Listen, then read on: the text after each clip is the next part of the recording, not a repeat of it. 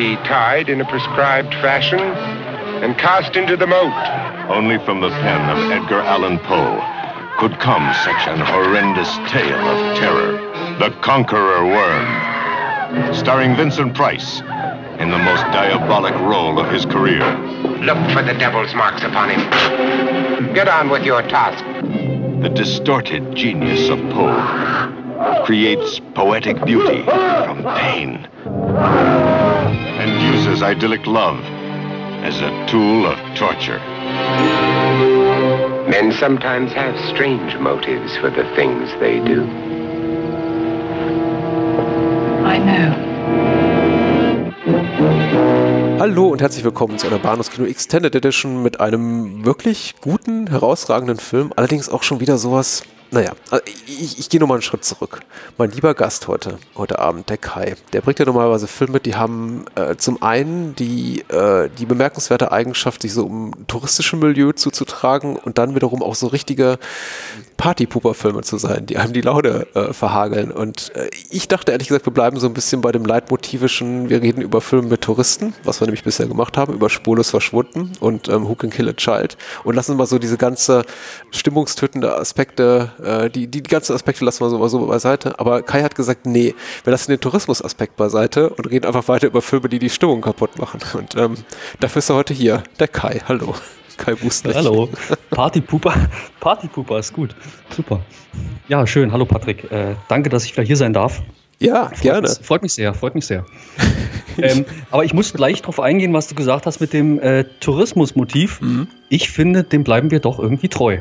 Inwiefern? Ja, wir haben ja einen Touristen in dem Film. Mhm, mh. Aber der Tourist ist diesmal die Gefahr, nicht umgekehrt. Oh, oder? Ja, natürlich. Ja, sehr gut auf den also, gebracht. Aber das war diesmal auch Zufall, wirklich. Nicht beabsichtigt.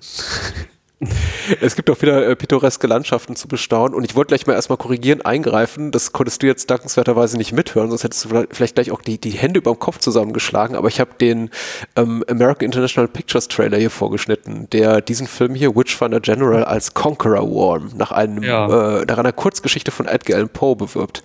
Ja. Das, das geht ja gar nicht, oder? Nicht wirklich. Also die, die äh, ist, finde ich, auch sehr forciert, den da äh, mit reinzustecken in diese Poe-Reihe, aber das war eben aus finanziellen Gründen ist das gemacht worden. Macht die Stimmung auch ziemlich kaputt. Also es ist halt dieses, äh, dieses Gedicht, wie du schon sagst, wird am Anfang rezitiert und am Ende, am Ende nochmal rezitiert und komplett unnötig. Man, man, hat eben versucht, so ein bisschen zu profitieren von dem Erfolg, den die anderen Common äh, Poe-Produktionen so hatten. Und ja. ich gedacht, man, man vermarktet bei diesen wunderschönen britischen äh, Hexenjägerfilmen als nach Motiven von Poe. Aber da gibt es ja auch noch einige andere Beispiele. Also ich, ich, ich glaube, das ist mit nicht der einzige Fall hier. Äh, ja, Witchfinder General. Wie, wie stehst du, das ist eine Frage, die mir unter den Nägeln brennt. Ich glaube, seit wir uns das erste Mal ausgetauscht haben, schon vor Monaten darüber, dass wir diesen Film gerne besprechen möchten gemeinsam. Mhm. Wie stehst du zu dem, zu der Subgenre-Schublade mit dem Titel Witchploitation? Äh, ist es ein Unwort für dich oder sagst du, ja klar, Witchfinder General ist für dich so der, der, der die Urform, der Urtext des Witchploitation Subgenres? Ich weiß nicht, äh, wie ich das stehen soll. Ich weiß gar nicht, wie viele Filme gibt es eigentlich davon. Boah. So viel sind das gar nicht, ne? Oder? Äh, ein paar Dutzend vermutlich. Ja, es hat echt? was negativ behaftetes, oder? Ja, ja, dieses Ploitation, natürlich hat das immer mhm. was Negatives. Und ich finde es auch ein bisschen schade, dass der Film da so ein bisschen mit reinrutscht, beziehungsweise als Initiator gilt. Mhm. Und ich finde auch das Thema, ehrlich gesagt, etwas zu ernst, ganz ehrlich, um daraus so, ein, so eine Exploitation-Geschichte zu machen. Also ich finde es immer ein bisschen schade, wenn das Ganze so in diese, diese Schauwertnummer reinrutscht und äh, eben die, die, das Hauptaugenmerk auf den Folterungen liegt. Äh, ich weiß nicht, irgendwie betrifft mich das auf ein bisschen merkwürdige Art und Weise. Mhm. Und ich finde es auch gut, dass eben gerade Witchfinder General da eben so ziemlich als einziger Film da so drüber steht. Also der einzige, den ich kenne zumindest. ich muss auch sagen, es ist nicht, nicht es ist auch nicht das Subgenre, glaube ich, in dem ich am versiertesten bin. Eben, wie gesagt, ich finde das ganze Thema einfach, äh, ich finde es sehr geschmacklos, wenn man daraus da eben so einen so einen Film macht, wo Leute mit Popcorn vielleicht noch da sitzen und sagen, oh, schau mal da, so eine schöne Wunde. und die kann aber schön schreien. Äh, nee, also irgendwie, nein, nein. Gibt's andere Sachen. Das, das Genre gibt einfach viel mehr her und ich bin, glaube ich, auch aus dem Alter raus inzwischen aus diesem Exploitation ist toll und ich lasse mich von irgendwelchen Folterungen und Brutalitäten unterhalten. Ich weiß gar nicht, ob man, ob man da jemals rauswächst aus diesem Alter. Ja, es ist auch manchmal schön. Dazu musst du nichts sagen. Okay. Äh, wir sprechen über einen Film von Michael Reeves aus dem Jahr 1968 mit Vincent Price in der Hauptrolle. Ian Ogilvy, hilfst du mir da aus? Ist das die richtige Aussprache? Würde hätte ich jetzt so O- gesagt. Ogilvy. Ogilvy. O- Ogilvy. Das habe ich auch in der, in der Dokumentation neulich, beziehungsweise im Audiokommentar, glaube ich, habe ich es gehört. Äh, Ogilvy spricht man ihm aus und da war ich auch überrascht. Ja. Hilary Heath äh, spielt seine Verlobte und äh, Rupert Davis deren Onkel. Wobei mir da nicht so ganz klar war, bis zuletzt ist es wirklich ihr Onkel oder äh, eher, eher so im, äh, ein Onkel nur dem Namen nach. Einfach ein ein Priester, der sich um sie kümmert, sich ihrer angenommen hat. Das weiß ich auch nicht. Also sie könnte auch ein Findelkind zum Beispiel sein. Weil ich glaube, an einer anderen Stelle später im Film wird dann gesagt, so ja, ja, das ist der Mann, der dich irgendwie aufgenommen hat und dich irgendwie großgezogen hat, aber auf die äh, leibliche Verwandtschaft wird dann nie mehr hingewiesen, außer einmal zu Beginn, wo es heißt dann irgendwie Your Uncle und dann nie wieder. Ja gut, das Ganze spielt aber auch im 17. Jahrhundert und ich glaube, da war noch einiges so fragwürdig, was so Familienverhältnisse angeht. Von daher. Sehr gut. Sehr Ja. guter Punkt. Deswegen bist du hier, mich auf sowas hinzuweisen. Äh, Robert Russell als äh, John Stern wäre vielleicht auch noch äh, erwähnenswert. Oh ja, ja. Auf jeden Übrigens Fall. auch eine historische Figur. Matthew Hopkins, genau, der mit Surprise Matthew spielt. Hopkins auch. Also die beiden waren wirklich ähm, ein verbürgtes Team. Eigentlich noch eine dritte Person, die mir jetzt nicht einfällt, aber ich glaube, die, die waren zu dritt unterwegs und sind eben durch die Lande gezogen, um da ihr, ihr heilendes Werk zu vollrichten. Ja, so kann man es auch euphemistisch ausdrücken. Matthew Hopkins selber ist ähm, mitnichten jemals auch nur annähernd in das Alter von Vincent Price damals gekommen. Der ist nämlich, glaube ich, mit 24 oder 25 dann gestorben. Er war 27 und hat das Ganze zwei Jahre lang gemacht. Ja. Also äh, 25 hat er angefangen und hat dann Tuberkulose, glaube ich, bekommen. Aber Vincent Price natürlich die für uns vor allem jetzt so als Genre-Kino-Liebhaber sehr viel attraktivere Erscheinung, muss man sagen. Deswegen sind wir froh, dass eben Price ihn spielt, auch wenn er ungefähr doppelt so alt hier schon ist, wie, äh, wie es Matthew Hopkins jemals wurde. Ja. Äh, ich lese mal kurz die Inhaltsangabe vor bei der UFDP. Bitte. Hier schreibt Onkel, User Onkel, das frühzeitige Neuengland versinkt im 17. Jahrhundert in Chaos und Bürgerkrieg. Inmitten dieser Wirren reist der Hexenjäger Matthew Hopkins, gespielt von Vincent Price, im Auftrag der Krone, mit seinen sadistischen Gehilfen durch die Lande, um sie von vermeintlichen Hexen und Ketzern zu säubern. Eine blutige Spur von Folterung, Einkerkerung und Mord kennzeichnet seinen Weg. Na gut.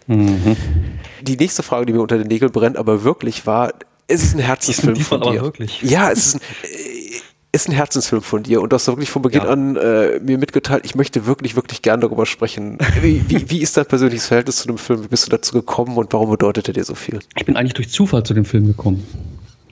Und zwar über die bekannte Berliner Videothek beziehungsweise den, den, den Store Videodrom. Die hatten Mitte der 90er Jahre einen Katalog. Äh, da, das war, da war so ein Comic vorne drauf. So ein gelb-grüner Comic. Und, und da stand ein Spruch drauf. Ich habe gesagt Kartoffelchips und nicht so ein Paprikascheiß Wix.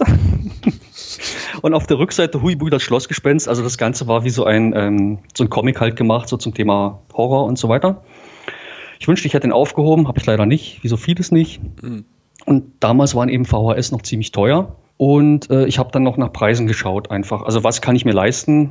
Welchen Film kenne ich noch nicht? Was kann ich mir leisten? Was klingt interessant?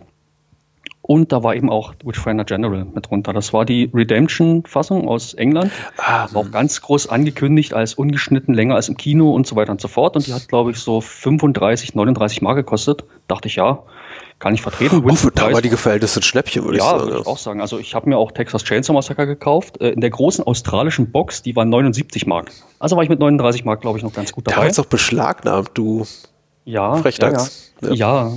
ich war immerhin schon volljährig. ähm, jedenfalls war Vincent Price drin und das war eben auch sofort, äh, war mein Interesse geweckt. Da war noch immer so kurze Besprechung in diesem Katalog und klang interessant. Hexenjäger, okay. Hat mir auch nichts gesagt, diese ganze, äh, ganze Hexenverfolgungssache. Michael Reeves kannte ich halt auch noch nicht. Hab mir diesen Film bestellt, kurzum. Äh, hab ihn gesehen und war ziemlich weggeblasen. Mm, emotional vor allen Dingen. Ja, also an Brutalität hat man andere Sachen schon gesehen aber auch so, was er, er hat mich halt bewegt, sage ich mal. Haben vielleicht drei, vier Mal gesehen und dann war auch schon, dann habe ich ihn beiseite gelegt, dann habe ich andere Sachen bevorzugt äh, und habe ihn über die Jahre eigentlich verloren. Dann habe ich ihn 1999 habe ich dann im Fernsehen, im, ähm, im englischen Fernsehen, eine Dokumentation über Michael Reeves gesehen. Und da wurde dann eben in höchsten Tönen über ihn gelobt, dass er eben ein Innovator des britischen Horrorfilms gewesen ist. Und danach kam dann ein, ein weiterer Film von ihm. Das war Revenge of the Blood Beast. Ich weiß nicht, ob du den kennst. Nee, kenne ich Das war nicht. sein, sein erster Langfilm. ja. Und der ist so, ja, er ist, er hat einen sehr typischen Anfang, wenn man seinen anderen Film noch kennt. Aber ansonsten ist der Film relativ durchschnittlich. Auf jeden Fall kam dann noch eine Dokumentation über Reeves und eben ging es auch kurz wieder um den Hexenjäger. Und habe ihn dann, als ich, als ich äh, wieder die Möglichkeit hatte, habe ihn dann halt nochmal gesehen, habe ihn dann auch noch ein bisschen mit anderen Augen gesehen und eigentlich, ähm, dass der auch filmtechnisch sehr gut gemacht ist. Ja. 2004, glaube ich, kam dann von Mac One eine DVD. Habe ich ziemlich schnell gemerkt, dass sie geschnitten war. Habe sie mir dann eben auch nicht gekauft. Und es hat gedauert. Ich habe dann zwischendurch noch ähm, The Sorceress gesehen. Das ist der zweite Film von Michael Reeves. Den fand ich auch sehr gut. Und 2015, also so lange hat es gedauert, habe ich mir dann endlich die Blu-ray geleistet. Äh, von UK Odeon heißt die Firma. Und da ist dann eben auch diese, diese lange Fassung wieder drauf Die steht auch bei mir im Regal. mit Audiokommentar und so weiter und so fort. Und jetzt bin ich auch wieder ganz glücklich und habe mich eigentlich nochmal neu in diesen Film verliebt. Also er, er liegt mir wirklich mittlerweile sehr am Herzen. Ja. Ja. Interessant, dass er, dass er dich so lange begleitet, weil ich glaube, bei diesem Film durchaus ungewöhnlich, möchte ich behaupten, weil du eben auch nochmal von dem Romero-Zombie-Film sprachst, von Dawn of the Dead, der ja, ich glaube, viele von uns relativ früh beginnt durchs Leben zu begleiten, weil es eben so auch ein, ein heiliger Text ist, so auch, auch etwas, wo- wonach man sich auch als junger Mensch, der sich so ein bisschen für Genre-Kino oder für Horrorfilm inszeniert, auch sehnt danach, den zu gucken. Aber der Hexenjäger ist natürlich jetzt nicht so der naheliegendste Titel, von dem ein 14, 15, 16-Jähriger oder sonst wie Heranwachsender sagt, oh ja, das wäre immer ganz spannend. Deswegen finde ich es äh, fast, also überraschend und auch fast beneidenswert, dass du so früh über diese, diese Videokassette gestolpert bist. Ich, ich hätte ja auch schon gerne länger damit gelebt. Hm. Ja, ich muss auch sagen, ich bin auch eher mit dem, mit dem britischen Horrorfilm groß geworden, sage ich mal. Also ich habe immer schon Hammerfilme sehr gerne geguckt. Und da bin ich auch viel früher in Berührung mitgekommen.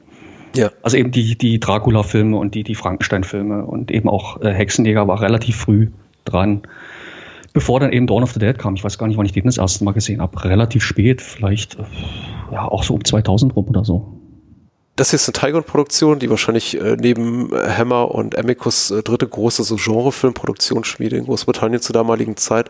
Und was ja auffällt, also mir auffällt, ist, dass ähm, ich weiß nicht, was, was Hammer zu dem damaligen Zeitpunkt machte, aber dass das hier schon vergleichsweise explizit ist, nicht im Sinne, dass ich jetzt sage, ja, der hat seinen Schimpfnamen als Exploitationer verdient, aber der geht schon relativ harsch zur Sache. Also für einen Film aus der damaligen Zeit mit Vincent Price in der Hauptrolle, der ja wie gesagt ähm, überwiegend für sanfter Grusel wäre falsch, aber jetzt nicht, nicht so wahnsinnig grafisch gewalttätigen Grusel bekannt war und eher so nach, nach klassischen Stoffen. Also das ist eine Erwartungshaltung, die hat er nicht erfüllt, als ich den vor ungefähr 10, 15 Jahren das erste Mal sah. Da, da hatte ich mir irgendwie was harmloseres erwartet, aber spätestens als wir dann so plus minus 20 Minuten Verschluss da diese Hexenverbrennung sehen und diese, diese, dieser offensichtliche Dummy, aber der eine Frau darstellen soll, die sonst Feuer hinabgelassen wird an dem, an dem Holzpflock, denke ich mir, meine Güte, also das ist, äh, das hätte mich durch ein paar, paar Nächte und diverse Albträume begleitet, wenn ich den in jüngerem Alter gesehen hätte.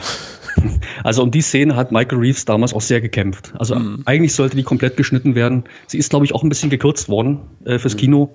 Aber er hat da wirklich leidenschaftlich für gekämpft, für diese Szene. Weil er eben gesagt hat, äh, dieser ganze, ähm, ich sag's jetzt mal in Englisch, dieser ganze Impact des Films kommt eben da komplett auf die Spitze. Und er hat eben wirklich ähm, diese die Süßlichkeit des Films und diese, diese Gewalt gegenüberstellen wollen. Ja, diese, um eben die Wirkung des Ganzen zu erhöhen. Und dieser Kontrast war ihm ganz wichtig. Und deswegen war ihm eben auch wichtig, dass die Gewalt wirklich so extrem, gerade für damalige Zeiten, zu sehen ist. Und dass man da wirklich eben sagt, wie du eben sagst, so, meine Güte, ja. Hätte man das nicht auch ein bisschen sanfter darstellen können? Ja, vielleicht, aber vielleicht auch nicht. Vielleicht, vielleicht ist es auch notwendig gewesen. Und ich finde es eben sehr gut, dass er trotzdem eben nicht in diese Exploitation-Schiene rutscht. Obwohl er eben trotzdem so weit geht in vielen Sachen. Ich weiß nicht, wie es dir geht, aber mich überrascht es eben auch immer wieder. Ich habe jetzt den Film, glaube ich, zum vierten Mal gesehen und ich denke mir jedes Mal wieder, das zeigen sie nicht, oder? Nein, das ist jetzt nicht.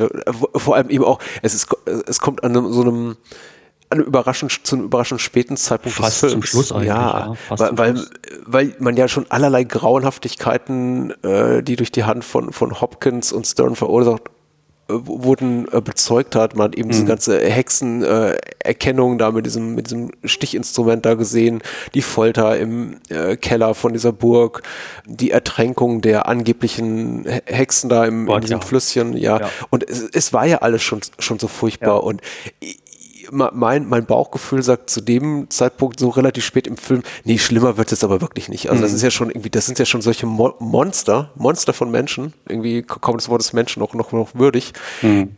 Das reicht jetzt aber auch wirklich. Und dann mhm. kommt noch mal so ein Hammer, der einen mhm. noch mal so richtig, äh, richtig niederschlägt. Mhm. Und das Tolle ist eben, dass, also man merkt auch, dass Reeves genau wusste, was er da tat. Es, es waren ja, es wird ja gesagt im Dialog, es sind äh, noch zwei weitere Hinrichtungen gedacht.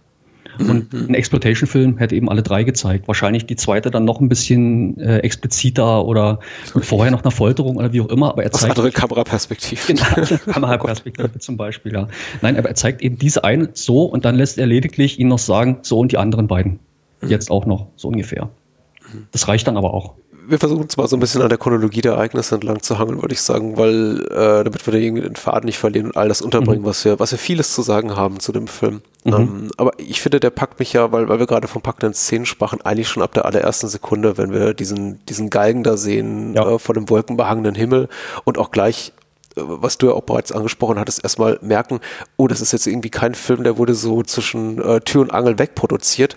Der mhm. sieht richtig gut aus, der mhm. Score ist richtig toll, die Bilder mhm. sind richtig eindringlich und das Schauspiel richtig intensiv. Also ja. Äh, das, das trifft mich jedes Mal auf wie einen ja. Schlag, auch beim, beim x-ten Wiedersehen. Ja. Und wenn man bedenkt, dass das Ganze eigentlich eine Abschreibungsproduktion war, mhm. äh, das Ganze eigentlich nur aus steuerlichen Gründen von der mhm. amerikanischen Firma gemacht wurde, es ist umso erstaunlicher, finde ich, ja, dass dann auch alle so engagiert dabei waren.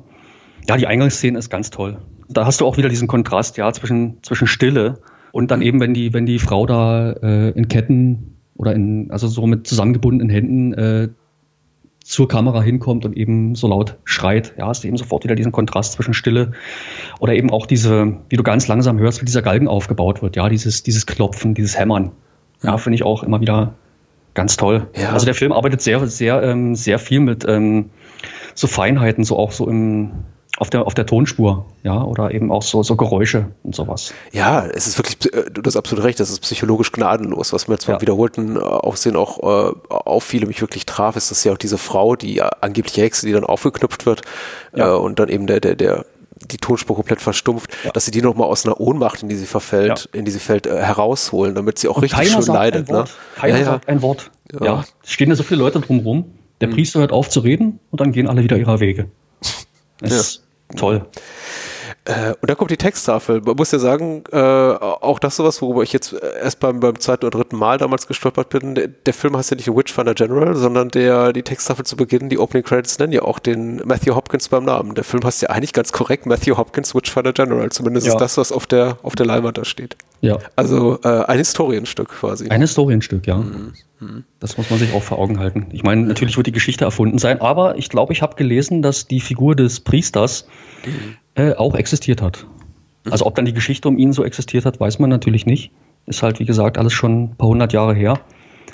Aber ich glaube, der Film gibt sich schon Mühe, das Ganze so seriös darzustellen, wie nur möglich. Ich meine, nicht dokumentarisch, das wird halt nicht möglich sein, aber eben das Ganze seriös zu nehmen was hältst du von der Art und Weise, wie der ganze Film beginnt? Das ist, dauert ja relativ lange, bis du quasi so äh, in, in, Medias Res geht und das sehen, was wirklich äh, der Film so an Schauwerten verspricht, vor allem eben in Person von Vincent Price. Wir verbringen ja zu Beginn relativ viel Zeit mit äh, Richard, unserem quasi unserem Protagonisten. Mhm. Und, unserem nominellen Helden, der eben auch eher mhm. so ein mhm. Anti-Held ist, wie sich dann im späteren Verlauf herausstellt. Ja. Denkst du, ach, das dauert ein bisschen lange, bis zur Sache kommt? Nein, gar nicht. Also ich finde den großartig aufgebaut, den Film. Mhm. Eben wahrscheinlich durch, durch diesen Prolog, weil man eigentlich, eigentlich weiß, ja, man weiß ziemlich schnell, wo der Film hin will, glaube mhm. ich. Also er legt, glaube ich, ziemlich schnell seine Spuren aus. Äh, die Szene im Wald, weil du ihn gerade ansprichst, den Richard, die Szene im Wald finde ich ein bisschen merkwürdig immer. Weiß auch nicht warum. Nein, aber insgesamt finde ich den sehr gut gestaltet. Also die Zeit geht schnell rum und Matthew Hopkins sieht man ja auch sehr schnell. Den sieht man ja ganz kurz eigentlich, bevor die Credits kommen. Ja. Und dann fährt die Kamera ja nochmal so ran. Habe ich übrigens im Audiokommentar gehört, den ich ausmachen muss, nachdem er mich darauf aufmerksam gemacht hat, dass man im Hintergrund ein Telefonmast sieht. Ah, okay. Ja. Und dann habe ich ausgemacht, dachte ich, oh nein, diesen, diesen Kommentar will ich mir jetzt nicht anhören.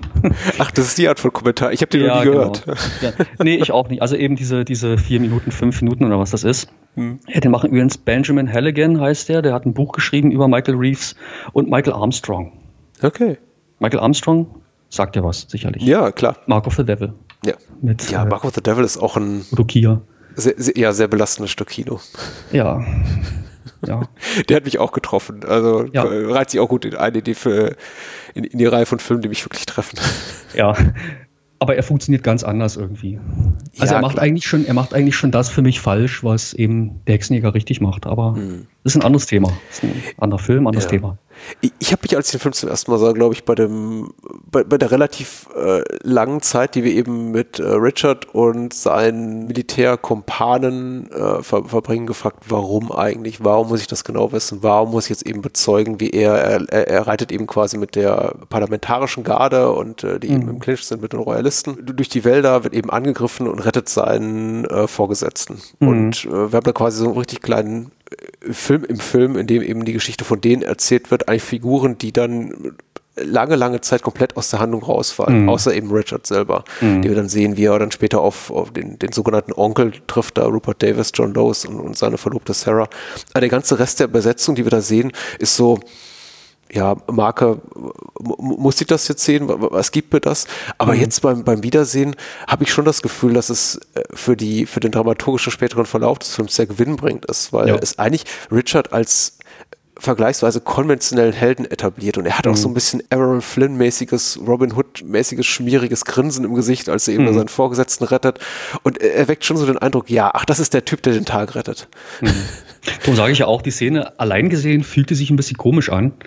Ähm, aber der Rhythmus des Films ist wirklich, also für den Rhythmus des Films ist es total wichtig. Und äh, es ist wahrscheinlich auch, dass er eben seinen, seinen Vorgesetzten da rettet vor diesem, vor diesem Heckenschützen, äh, habe ich dann auch gedacht, ja, es ist halt notwendig, um halt zu zeigen, er, er desertiert ja dann zweimal von der Truppe. Ja, richtig.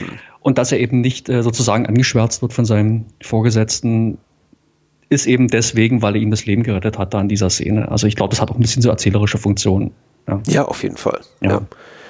Rein erzählerisch wichtig, aber ich glaube, ähm, tatsächlich sehr, sehr, sehr, sehr wirkungsvoll in meinen Augen, wenn ihn dann, na- nachdem er dann zum ersten Mal auf diesen sogenannten, auf den Onkel trifft, auf John Lewis, äh, erstmal gleich sofort Kritik dafür erfährt, was er eigentlich Mhm. so tut. Und äh, wird dann eben auch gleich erstmal so, so entzaubert und äh, das hat auch auf, mir, auf mich einen Eindruck hinterlassen. Ich weiß noch nicht genau welchen anscheinend, so wie ich gerade auf Worte ringe.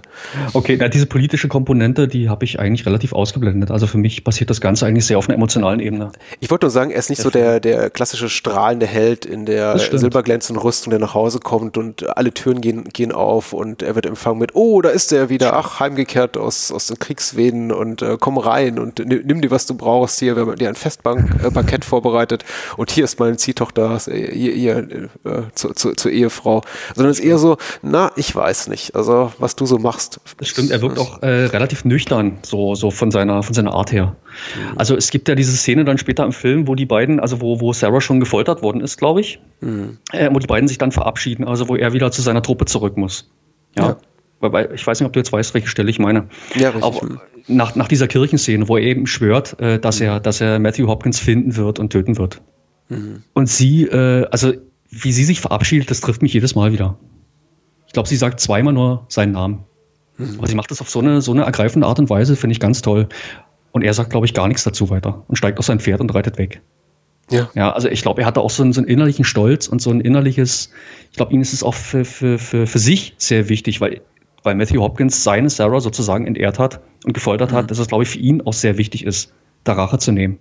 Und nicht Ja. nur Rache äh, aus, also für, für Sarah. ich finde grundsätzlich das Verhältnis zwischen den beiden, obwohl sie jetzt nicht viel ja, Screentime eigentlich gemeinsam haben, sondern vielleicht äh, sieben, acht Minuten, möchte ich mal sagen, im weitesten Sinne harmonisch miteinander verbringen dürfen, also ohne dabei gefoltert zu werden oder sonst irgendwas, ähm, ist das Verhältnis, so wie es jetzt Witchfinder General zeigt, zwischen den beiden schon sehr, sehr innig und intensiv und auch berührend. Es ist so eine Kurzversion dessen, was man wirklich so in, in, in, in den meisten anderen Filmen, glaube ich, so als so, so wie man romantische Liebe darstellen würde, sondern Mhm. viel, viel mehr Dialogen und Wortwitze. Dann gibt's eben eine Liebesszene und dann gibt's eben so eine Entfremdung und so weiter. Aber Mhm. eigentlich ist das ja so, die verbringen eine Liebesnacht miteinander, den äh, verbringen dann den Film zu großen Teilen voneinander getrennt. Und es passiert alles, alles mögliche Furchtbare mit Sarah und äh, Richard sehen wir eine lange Zeit gar nicht wieder. Und wenn sie sich dann wiedersehen, ist eigentlich unsere Erwartungshaltung ein- einfach äh, das, oder meine zumindest gewesen, dass er erstmal entsetzt ist von dem, was passiert ist. Und so das ganz Furchtbare äh, passiert, was oft passiert mit äh, Frauen, gerade die, die, die äh, missbraucht, vergewaltigt wurden, dass eben der Ehepartner oder der Partner sich abwendet und sagt so, ach du, hier bist befleckt und bla bla bla. Und, und ich meine, gerade im im Großbritannien des Jahres 1900, äh, 1640 äh, hätte ich das für, für noch viel äh, weniger unwahrscheinlich gehalten. Aber das Gegenteil ist der Fall. Nämlich, dass es eigentlich noch die, die, die, die Bindung zwischen den beiden intensiviert. Ja, ich finde es ich find's auch erstaunlich, also wie grob der eigentlich viele Sachen zeichnet, ja, aber trotzdem, trotzdem funktioniert es. Ja. Ja, es ist ja was, was ich in Filmen äh, gerne mal an, ankreide, dass, dass der äh, sehr grob gezeichnet ist und eben Charaktere sehr, sehr unnahbar zeichnet. Ja, aber trotzdem habe ich das Gefühl, dass das, was dazwischen ist, zwischen diesen groben Sachen, dass es trotzdem irgendwie, dass man es eben gut ausfüllen kann und trotzdem ähm, rund wirkt. Ja, ich glaube, der Film äh, ist unglaublich ökonomisch erzählt, aber er nimmt sich eben so, so, so kleine Momente, in denen er eben klar macht, das sind Figuren mit einem Innenleben, mit einer eigenen, mit einer Persönlichkeit und auch mit einer eigenen Haltung. Und deswegen war es mir eben auch wichtig, diese Sache hier von John Lewis nochmal zu erwähnen, mit der Tatsache, dass er eben das nicht gut heißt, was, was Richard da macht. Und Sarah hat ja auch so einen Moment, in dem sie äh, Richard gegenüber äußert, dass sie Sorge hat, dass die Korruption und Gewalt im Land äh, negativ auf ihren Verlobten abgefärbt haben. Sie, sie spielt ja auch darauf an, dass er möglicherweise zum richtigen Rüpel geworden ist und äh, gar nicht mehr der alte Richard, den sie vor, was weiß ich, wie langer Zeit hat zurückgelassen hat, hat ziehen lassen. Und äh, da ist der Film eben wirklich unglaublich gut und effizient erzählt. Es sind nur diese kleinen Momente und Sätze, wo du eben merkst, oh ja, okay, das sind echte Menschen und nicht eben einfach nur Kanonenfutter. Deswegen möchte ich das eben auch ganz weit weg von diesem Exploitation-Gedöns hier, hier wegrücken, so ein Film wie Witchfinder General, weil ein klassischer Exploitationer wird sich nicht diese Mühe geben. Und tatsächlich äh, Figuren zeigen, die so vergleichsweise komplex sind. Ich möchte das Wort jetzt nicht überstrapazieren. Wir, wir haben hier keine tiefgehende Charakterzeichnung. Und gerade hier äh, jemand wie Matthew Hopkins, also die Vincent Price-Figur, ist, ist durch und durch böse. Da gibt's keine, da gibt's keine Ambivalenzen. Der ist einfach, einfach fies. Da gibt's äh, kein Schwarz-Weiß, es gibt so Schwarz. Ähm, aber ähm, in, im Falle unserer etwas, äh, sagen wir mal, ähm, Protagonisten, mit dem man sich identifizieren kann, macht er sich eben diese Mühe und das ist sehr, sehr gelungen, finde ich. Ja, ich glaube, das weiß der Film auch. Ja, So, solche Vereinfachung. Aber er funktioniert halt auf einer emotionalen Ebene und ich glaube, da scheiden sich dann schon die Geister. Also ich glaube, äh, entweder du findest einen emotionalen Zugang dazu oder nicht. Das ist, glaube ich, so einer dieser Filme. Ja, ist zu Beginn schwierig, muss ich sagen. Bei Richard ist es natürlich schwierig, weil äh, mein persönlicher Eindruck, ich kann auch komplett falsch liegen, äh, vielleicht, vielleicht hast du auch da eine ganz andere Sicht drauf, ist, dass er schon tendenziell eher so in den ersten Momenten, in denen wir ihn kennenlernen, eher so der, der klassische Strahlemann ist. Also die Situation, in der er sich findet, ist eine undankbare, aber er kommt da eben auf bestmögliche Art und Weise raus ähm, mit, einem, mit einem Meisterschuss Ja. und wird dafür eben belobigt. Man merkt, ich meine, klar, die halten jetzt auch keine große Feier für ihn ab und so weiter und so fort und er wird nicht mit wehenden Fahnen da im Dorf empfangen, aber er ist schon so, also relativ stereotyp das, was man so einen Helden in dieser Art von Film nennen könnte, bevor dann eben der Film sagt, nee, nee, das, die, so ein Film bin ich nicht. Die Geschichte hatte, glaube ich, auch schon von Anfang. Also man merkt schon, dass es kein unschuldiger Charakter ist. Auch am Anfang. Ich finde die Figur sehr interessant. du, du sagst, äh, ähm, Vincent Price trifft ja, tritt ja relativ früh in Erscheinung, so in dieser einen Einstellung, aber ich möchte, möchte behaupten, das erste Mal, dass wir wirklich eben so Zeuge seiner Taten werden, auch im Dialog zu Beginn hier mit John Stern, seinem Gehilfen, ist eigentlich erst so nach plus minus 20 Minuten der Fall, oder? Also ich glaube, das erste Mal dann wieder sieht man ihn relativ schnell wieder. Das sind, wo sie auf, äh, auf dem Pferd reiten und ins Dorf reiten. Und dann unterhalten sie sich. Aber kommt das nicht erst nach der ganzen Episode, in der Richard zu, zu John Loester zurückkehrt und, und so weiter und so fort? Nee, ich glaube nicht. Ah, okay.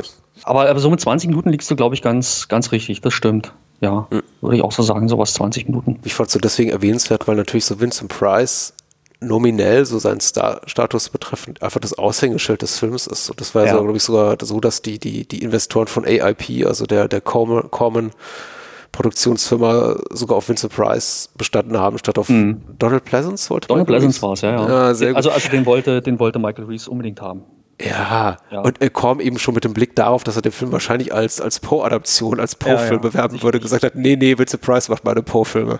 Ja, sicherlich, das war sicherlich der Hauptgrund. Und dass man eben so lange darauf äh, wartet, tatsächlich auf, auf etwas mehr von Vincent Price zu sehen, als einfach nur eine, eine stumme Einstellung, das fand ich dann eben doch überraschend. Oh, aber Donald Pleasance hätte ich auch sehr gerne gesehen in der Rolle. Oh, also könnte ich mir auch sehr gut vorstellen. Ja, unbedingt, klar. Ja, finde ich auch ein bisschen schade, aber äh, andererseits, Vincent Price ist äh, also es ist eine seiner besten Rollen für mich. Mhm. Absolut charismatisch und also auch vor allen Dingen wie, wie äh, zurückhaltend der auch spielen kann. Ich glaube, da hatte Michael Reeves auch ein Händchen drin, oder? Ja, wahrscheinlich. Also das war ja sowieso so eine schwierige Beziehung zwischen den beiden. Mhm. Ähm, gibt es ja auch so eine, so eine Anekdote dazu, oder mehrere Anekdoten gibt es eigentlich dazu, ja, wie die beiden in Kontakt gekommen sind und von Anfang an eigentlich so eine Feindschaft bestanden hat zwischen den beiden. Äh, Price hat irgendwie gesagt, bringen Sie mich zu Ihrem gottverdammten Genie, irgendwie als er aus dem Flugzeug gestiegen ist. Ja, Reese war gar nicht dabei, der war gar nicht am Flughafen, hat ihn mit abgeholt. Äh, und dann ging es eben auch so, äh, so Regieanweisungen, so wie, ja, äh, er soll den Kopf anders halten und soll nicht die Augen so rollen, so wie das sonst immer macht und sowas. Und da war Price wohl ziemlich pikiert und hat eben gesagt, junger Mann, ich habe über 80 Filme gedreht, ja, ich habe keine Ahnung, wie viele Jahrzehnte ich schon im Filmgeschäft bin. Und wie viele Filme haben Sie gedreht? Und darauf sagt eben Michael Reeves drei gute. Und damit war eigentlich dann auch so ein, so ein Schnitt zwischen den beiden und die beiden haben wirklich nur noch das Allernötigste miteinander geredet. Price ist irgendwie mal vom Pferd gefallen, ja, das hat Reeves überhaupt nicht interessiert. Mhm. Und er hat sich auch nicht mal die Dailies angeguckt.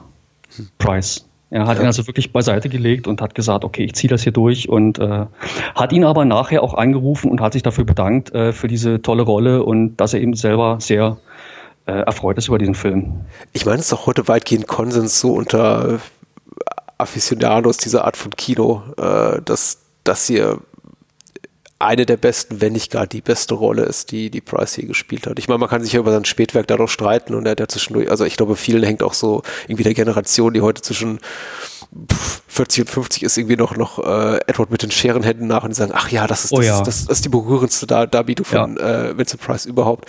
Aber das hier ist schon so aus seinem Kernwerk, möchte ich mal sagen, zu seiner Hochzeit vermutlich eine der besten, weil sie eben auch so komplett konträr geht zu vielem, was er für Corman gemacht hat. Dieses ja. laute, klassisch ja. äh, stereotyp schurkiger mit, ja, ich möchte nicht so weit gehen wie Reese und sagen, er, er rollt die ganze Zeit mit den Augen, aber ich glaube, ich Hammy glaub, sagt man, glaube ich, im Englischen. Ja, ich glaube, äh, Reeves hat da auch äh, bewusst so ein bisschen ihn angestachelt. Mhm. Ja, das vielleicht auch so ein bisschen in Price so eine so eine latente Aggression zu bekommen oder so. Es gibt ja wirklich die, die merkwürdigsten äh, Regiemethoden, um Leute zu gewissen Reaktionen zu bringen oder zu gewissen Nicht-Reaktionen vielleicht auch. Ja, ja. Um so eine latente, äh, latente Aggression rauszukitzeln oder sowas oder eben nicht rauszukitzeln, zu erzeugen. Ja, das ist richtig. Egal, was mhm. Price eigentlich tut, diesem Film, selbst wenn er vermeintlich harmlos wirkt oder relativ banale mhm. Sachen äußert, hat man eben das Gefühl, es könnte jeden, äh, jede Minute könnte explodieren. Also ja. es ist schon furchterregend es hier und da. Sehr intensiv, ja. sehr intensiv, ja, auf jeden Fall. Oder er wird genervt, was natürlich äh, tatsächlich daher rühren kann, dass er mit Reeves gerade hinter den Kulissen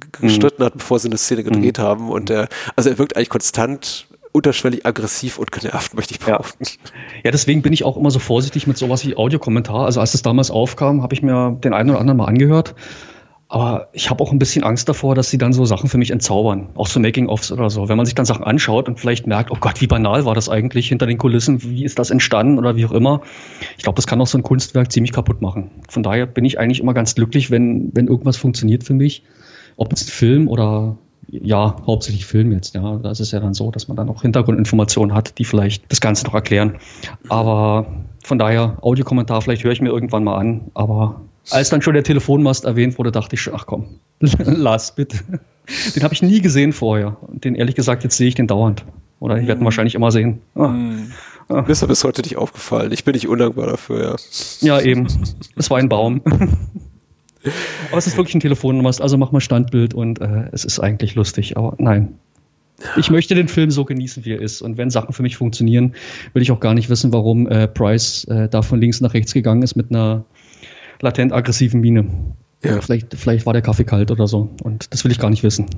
Äh, kannst du mir das eigentlich bestätigen als Switchfinder General Experte, dass oh, Robert Russell ähm, John Stern nachsynchronisiert ist? Habe ich auch gelesen. Ja. Ähm, ich meinte es nämlich auch vor Jahren gelesen zu haben und jetzt bei jedem Wiedersehen denke ich mir, klingt eigentlich recht sauber für mich. Ich, ich weiß nicht, was er für eine, für eine natürliche Stimme hat, aber irgendjemand anders, der viel schlauer ist als ich, hat ihn wohl in einem anderen Film gesehen und da hat er eigentlich äh, die gleiche Stimme wie in der Synchronisation. Okay. Also Okay. entweder ist er immer nachsynchronisiert oder ich weiß es nicht. Das Verhältnis sowieso zwischen John Stern und Matthew Hopkins finde ich auch faszinierend, weil im Grunde John Stern äh, jetzt hier äh, Adjutant ist, Gehilfe, Assistenz des Witchfinders, der sich ja als Lawyer ausgibt, ähm, im Auftrag der Regierung. Toll, ja. Lawyer, so sprechen ihn ja auch die Dorfbewohner an. Lawyer. Lawyer und dann später erst so als Witchfinder General, so ein äh, Titel, über den er fabuliert, so, ach, die Leute nennen mich jetzt sogar Witchfinder General. toll. also habe ich mir einfach mal selber angeeignet. So. Ja, genau. Gab es vielleicht gar nicht den Titel. Aber das Verhältnis zwischen den beiden ist ja, ich möchte nicht sagen, äh, auf Augenhöhe, aber schon interessanterweise ist John Stern eine Figur, die sich von Vincent Price nichts erzählen lässt. Also die einzige Figur, die ihm auch Konter gibt und sagt, ja, ja, du kochst eben auch nur mit Wasser und du magst durch die Lande ziehen und ähm, äh, Le Leute au aufhetzen äh, gegen ihre, ihre Mit Mitbürger und die dann eben verbrennen und dafür Geld einkassieren. Aber wir wissen genau, was du machst. Das sind keine Hexen. Das, Ja, was wir die- machen, ist einfach durch und durch korrupt. Ja, die sind sicher auf dem, äh, in dieser Szene, die ich schon erwähnt hatte, wo sie auf dem Pferd äh, langsam zum Dorf reiten und sich kurz unterhalten. Ist ja nur, weiß ich nicht, 30 Sekunden lang die Szene oder noch kürzer. Äh, da wird ja eigentlich schon alles gesagt und da merkt man ja auch schon, äh, auch was sie nicht sagen, sie wissen schon ganz genau voneinander, was sie eigentlich tun. Ja, also die wissen auch, dass es Unrecht ist, was sie tun. Äh, Da bin ich immer wieder am Zweifeln, aber das kann auch Ja. daran sein, dass Price einfach so gut ist und mich da zweifeln lässt, weil äh, initial denke ich schon, okay, John Stern ist der Opportunist, der Mitläufer, Oh, der ja. Trittbettfahrer, der einfach sagt, ich will die Kohle und macht dafür jeden Scheiß. Ich bringe auch notwendigerweise, äh, wenn es notwendig ist, Menschen um. Und Vincent Price ist eher so der Überzeugungstäter. Der das Ja. wirklich tut, weil er glaubt, dass er rechtschaffene Dinge tut. Ja. Und das ist eben schwierig, weil du du hast, du hast recht. Ähm, ich glaube, er ist sich schon dessen bewusst, dass er hier eine, eine vermeintliche Notsituation oder ein Bedürfnis der Bevölkerung oder eine Unsicherheit der Bevölkerung einfach ausnutzt für kriminelle Dinge. Ich glaube allerdings auch, dass er irgendwo ganz tief in, hinten in seinen Gehirn, Hirnwindungen denkt, das ist schon gut, was ich hier tue. Ich mache einen guten Job. Ne, spätestens wird er dann sagt, sie nennen mich Witchfinder General. Da ist er auch richtig, das scheint auch authentisch stolz drauf zu sein, über diese, Ja, Also, aber ich glaube nicht aus, aus, also dass er sich da ausgezeichnet fühlt, äh, ich mache das hier richtig oder so, das glaube ich nicht. Ich glaube, ich, ich glaub, ich, äh, er, er sieht eher den Graben sich noch weiter vergrößern zwischen dem, dass er immer noch mehr Freiheiten hat und immer noch mehr die Leute manipulieren kann und immer noch mehr seine Rechte durchdrücken kann und äh, sozusagen seine Bedürfnisse befriedigen kann und dem, dass die Dorfbewohner immer weiter zu ihm aufschauen. Ich glaube, das ist es einfach. Ziemlich banal. Ich glaube nicht, dass er daran glaubt. immer, äh, wie gesagt, Also nicht ernsthaft, nein. Also, Ich, ich glaube, glaube, dass da jemals ernsthaft irgendwie darüber, das fällt mir ohnehin schwer, dass da irgendjemand ernsthaft mal dran gedacht hat. Ja, Also auch diese glaub- Sachen, wo die da die Leute in, in, in das Wasser schmeißen, ja, wer oben schwimmt, äh, ist unschuldig und wer untergeht oder umgekehrt oder irgendwas. oh ja, Oh Gott, ja, ja, also, ja. Ich, Ich meine, das ist großer- irgendjemand mehr ernst genommen hat. Das Ich glaube, das ist großer Käse. Ich meine allerdings auch so in anderen, aber vielleicht vergleichbaren Dynamiken schon das Phänomen beobachtet zu haben, dass einfach Menschen etwas tun aus vielleicht da aus einem finanziellen Bedürfnis oder äh, heraus, vielleicht eine Geschäftsgründung zum Beispiel, aber in dem Moment, wo sie eben eine gewisse wirtschaftliche und auch äh, gesellschaftspolitische Macht haben, dass sie das eben komplett korrumpiert und dass sie eben ab einer gewissen Stelle nicht mehr wirklich unterscheiden können zwischen, ich habe das mal gemacht, weil ich äh, geil auf die Kohle war und ich mache das jetzt wirklich, weil ich eine Art Gott bin in dem Bereich, in dem ich jetzt tätig bin. Und ich glaube, Vincent Price, also Matthew Hopkins ist irgendwo so gerade dazwischen, zwischen, ja, ich weiß, ich bin ein Krimineller, ne, aber, ne, pf, irgendwie muss ich ja meine Kohle verdienen und, ähm, ja, vielleicht, ich bin schon so eine Art Jesus-Figur für die Leute hier, also gefällt mir auch ganz ja, gut. ja, ja, ja, auf jeden Fall. Ein Prophet für die gute Sache. Ja. ja, auch diesen Gegensatz zwischen den beiden Figuren finde ich ja gut. Ne? Also äh, der bäuerliche Sturgis, Sturgis heißt er, ne? Stern, meine ich. Stern, Stern, ja, ich meine, John Sturges, ja, der Regisseur, ja, Stern, okay. ähm, ja, der da eigentlich sehr, sehr, äh, sehr bauernschlau ist, ja, und eben eben auch Hopkins durchschaut und auch sehr grobschlächtig ist, also auch die Szenen in dem Wirtshaus und sowas, ja, das, der eben einfach nur äh, ganz platt ausnutzt, dass er da eben im Schatten dieses, dieses, äh, dieser heiligen Figur steht. Und dieses aristokratische auf der anderen Seite, ja, also mh, Hopkins kann das ja auch rechtfertigen und er kann das ja auch jederzeit total eloquent darlegen was Ja. er da macht, dass das absolut notwendig ist und dass er weiß, was er tut. Und ja, also der kann es ja jederzeit äh, glaubhaft vermitteln. Und, und da ist der Film auch, hat er für mich auch so eine ganz äh, aktuell, hochaktuelle zeitgeistige ja. Relevanz, wenn ich ihn so sehe, wie, wie er eben da äh, durchgeht durch die Reihen dieser äh, vermeintlich nicht besonders gebildeten Dorfbewohner und dann einen absoluten Mumpitz erzählt und die mhm. komplett darauf einsteigen. Ja, also wirklich, ja. äh, das, das, deswegen sage ich auch immer wieder, der Film ist so schmerzhaft zu gucken. Wenn man sich das anblickt, ist es eigentlich weniger das, was mich bekümmert, was Hopkins da tut, als mhm. vielmehr die äh, zu bezeugen, wie die, die Menschen um ihn herum darauf mhm. reagieren, mhm. die Ungebildeten, die eben bereit sind, ihm ihr, ihren, mhm. jeden Groschen da in, in den Rachen zu schmeißen, dafür, dass er mhm. eben ankommt mit diesen absurden Regeln, so von wegen, ja, wir lassen jetzt mal diese Tage und wochenlang durchgefolterten Frauen hinab ins Wasser mhm. und ähm, wenn sie eben schwimmen, zum Lebenserhalt, äh, zu überleben, sind sie Hexen. Mhm. Und wenn sie untergehen wie ein Stein, mhm. ja, dann sind sie tot, aber dann wissen wir wenigstens, es waren keine Hexen. Ja, und vor allen Dingen, die eine wird dann hochgezogen, ist mhm. tot, ist ertrunken, sie war unschuldig. Ja, genau. Ja, Wahnsinn. Ja. Und die, die Dorfbewohner gucken dabei einfach nur blank mit entsetzten, ja. also nicht entsetzten, mit einfach nur leeren Augen auf das Ganze, genau wie später bei der Hexenverbrennung, wo die meisten vielleicht so eine halbe Träne vielleicht nur mal verdrücken, ein, zwei Leute, aber der, der Großteil der Bevölkerung sitzt, steht da und denkt, oh. Boah, da gibt es ja auch so unglaubliche Großaufnahmen, ja, in dieser mhm. Szene von dieser einen Frau, die dann so, ich weiß nicht, ich hatte dann so diesen, diesen Eindruck, ja, dass eben so Sachen wie Denunziation oder sowas dann auch im. Raum steht. Ja, dass sie dann einfach gesagt haben, um die vielleicht aus dem Weg zu räumen oder so, das ist eine Hexe und die muss weg. So nach dem ja. Motto. Weil du gerade sagst, dieser, dieser Zeitbezug, das finde ich eben auch, äh, war ist eigentlich was ganz, ähm, ich weiß nicht, ob das, ob das vielleicht eine Nummer zu groß ist, aber diese ganzen so Sachen wie Nationalsozialismus oder sowas, das funktioniert ja auch auf dieser Ebene, auf Denunziation zum Beispiel. Ja, und ich meine, die ganzen, die ganzen Rattenfänger, die sich etablieren jetzt gerade im Rahmen der, der, der Corona-Pandemie, die sich plötzlich so als, als Stimme des Volkes darstellen mit, hey, ich stelle mich vor den Reichstag und erzähle euch mal was Tolles. So geht ja, das an. Natürlich, ja. und wenn du erstmal eine gewisse, gewisse Anzahl von Leuten hast, dann entwickelt sich auch so eine Dynamik dahin. Ja. Mhm dann hast du auch das Gefühl, na, so falsch kann es ja nicht sein.